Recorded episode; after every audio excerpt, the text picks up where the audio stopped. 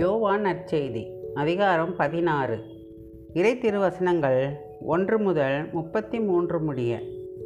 நீங்கள் நம்பிக்கை இழந்து விடாதிருக்க இவற்றையெல்லாம் உங்களிடம் சொன்னேன். உங்களை தொழுகை கூடத்திலிருந்து விலக்கி வைப்பார்கள். உங்களை கொல்லுவோர் கடவுளுக்கு திருப்பணி செய்வதாக எண்ணும் காலமும் வருகிறது. தந்தையையும் என்னையும் அவர்கள் அறியாமல் இருப்பதால்தான் இவ்வாறு செய்வார்கள். இவை நிகழும் நேரம் வரும்போது நான் உங்களுக்கு இவை பற்றி முன்பே சொன்னதை நினைவுபடுத்தி கொள்ளுங்கள். இதற்காகவே இவற்றை உங்களிடம் கூறினேன். தூய ஆவியாரின் செயல்கள். தொடக்கத்திலேயே நான் இவற்றை உங்களிடம் சொல்லவில்லை, ஏனெனில் நான் உங்களோடு இருந்தேன். இப்போது என்னை அனுப்பியவரிடம் போகிறேன்.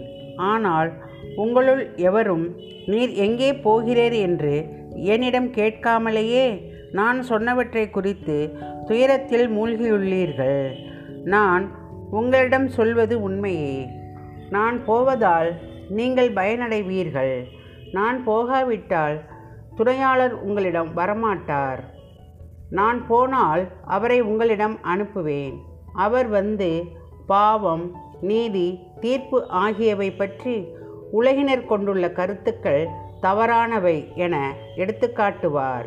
பாவம் பற்றிய அவர்கள் கருத்து தவறானது, ஏனெனில் என்னிடம் அவர்கள் நம்பிக்கை கொள்ளவில்லை.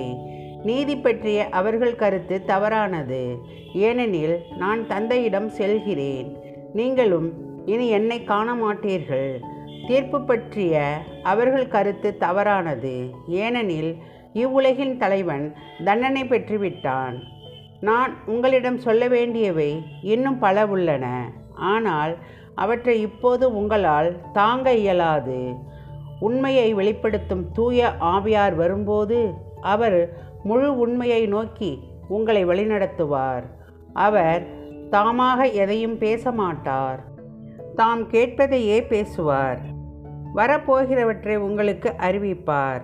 அவர் என்னிடமிருந்து கேட்டு உங்களுக்கு அறிவிப்பார். இவ்வாறு அவர் என்னை மாற்றிப்படுத்துவார்.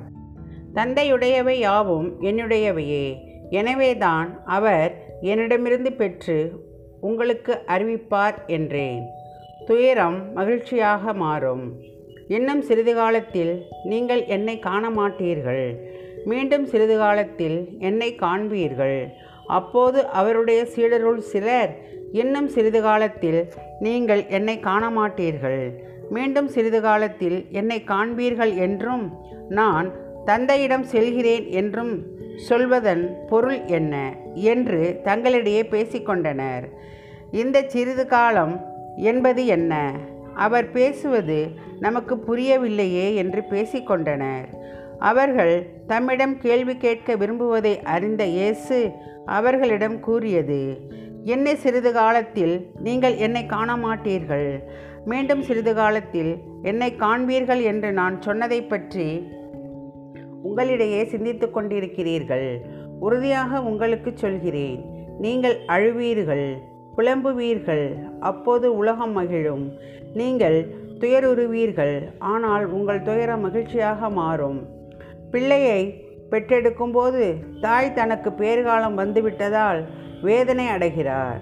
ஆனால் பிள்ளையை பெற்றெடுத்த பின்பு உலகில் ஒரு மனித உயிர் தோன்றியுள்ளது என்னும் மகிழ்ச்சியால் தம் வேதனையை அவர் மறந்துவிடுகிறார். இப்போது நீங்களும் துயருறுகிறீர்கள், ஆனால் நான் உங்களை மீண்டும் காணும்போது உங்கள் உள்ளம் மகிழ்ச்சி அடையும். உங்கள் மகிழ்ச்சியை யாரும் உங்களிடமிருந்து நீக்கிவிட முடியாது. அந்நாளில் நீங்கள் என்னிடம் எதையும் கேட்க மாட்டீர்கள். நீங்கள் என் பெயரால் தந்தையிடம் கேட்பதை எல்லாம் அவர் உங்களுக்கு தருவார் என உறுதியாக உங்களுக்கு சொல்கிறேன். இதுவரை நீங்கள் என் பெயரால் எதையும் கேட்டதில்லை. கேளுங்கள், பெற்றுக்கொள்வீர்கள், அப்போது உங்கள் மகிழ்ச்சியும் நிறைவடையும். உலகின் மீது வெற்றி கொள்ளல். நான் உங்களிடம் உருவகமாகவே பேசி வந்துள்ளேன், ஆனால் காலம் வருகிறது, அப்போது உருவகங்கள் வாயிலாக பேசாமல் தந்தையை பற்றி வெளிப்படையாய் எடுத்துரைப்பேன். அந்நாளில் நீங்கள் என் பெயரால் வேண்டுவீர்கள், அப்போது உங்களுக்காக தந்தையிடம் கேட்கிறேன் என நான் சொல்ல மாட்டேன். ஏனெனில் தந்தையே உங்கள் மீது அன்பு கொண்டுள்ளார். நீங்கள் என் மீது அன்பு கொண்டு நான் கடவுளிடமிருந்து வந்தேன் என்று நம்புவதால்தான் தந்தையும் உங்கள் மீது அன்பு கொண்டுள்ளார். நான் தந்தையிடமிருந்து உலகிற்கு வந்தேன். இப்போது உலகை விட்டு தந்தையிடம் செல்கிறேன். இதை கேட்ட அவருடைய சீடர்கள், இப்போதுதான் உருவகம் எதுவுமின்றி வெளிப்படையாக பேசுகிறீர், உமக்கு அனைத்தும் தெரியும், யாரும் உம்மிடம் கேள்வி கேட்க தேவையில்லை என்பது எங்களுக்கு இப்போது புரிகிறது. இதிலிருந்து நீர் கடவுளிடமிருந்து வந்தவர் என்பதை நம்புகிறோம் என்றார்கள். இயேசு அவர்களை பார்த்து, இப்போது நம்புகிறீர்களா? இதோ காலம் வருகிறது, ஏன் வந்தே விட்டது, அப்போது நீங்கள் சிதறடிக்கப்பட்டு ஒவ்வொருவரும் அவரவர் வீட்டுக்கு ஓடிப்போவீர்கள், என்னை தனியே விட்டுவிடுவீர்கள். ஆயினும் நான் தனியாக இருப்பதில்லை, தந்தை என்னோடு இருக்கிறார். என் வழியாய் நீங்கள் அமைதி காணும் பொருட்டே நான் இவற்றை உங்களிடம் சொன்னேன். உலகில் உங்களுக்கு துன்பம் உண்டு, எனினும் துணிவுடன் இருங்கள், நான் உலகின் மீது வெற்றி கொண்டு விட்டேன் என்றார். ஆமென்.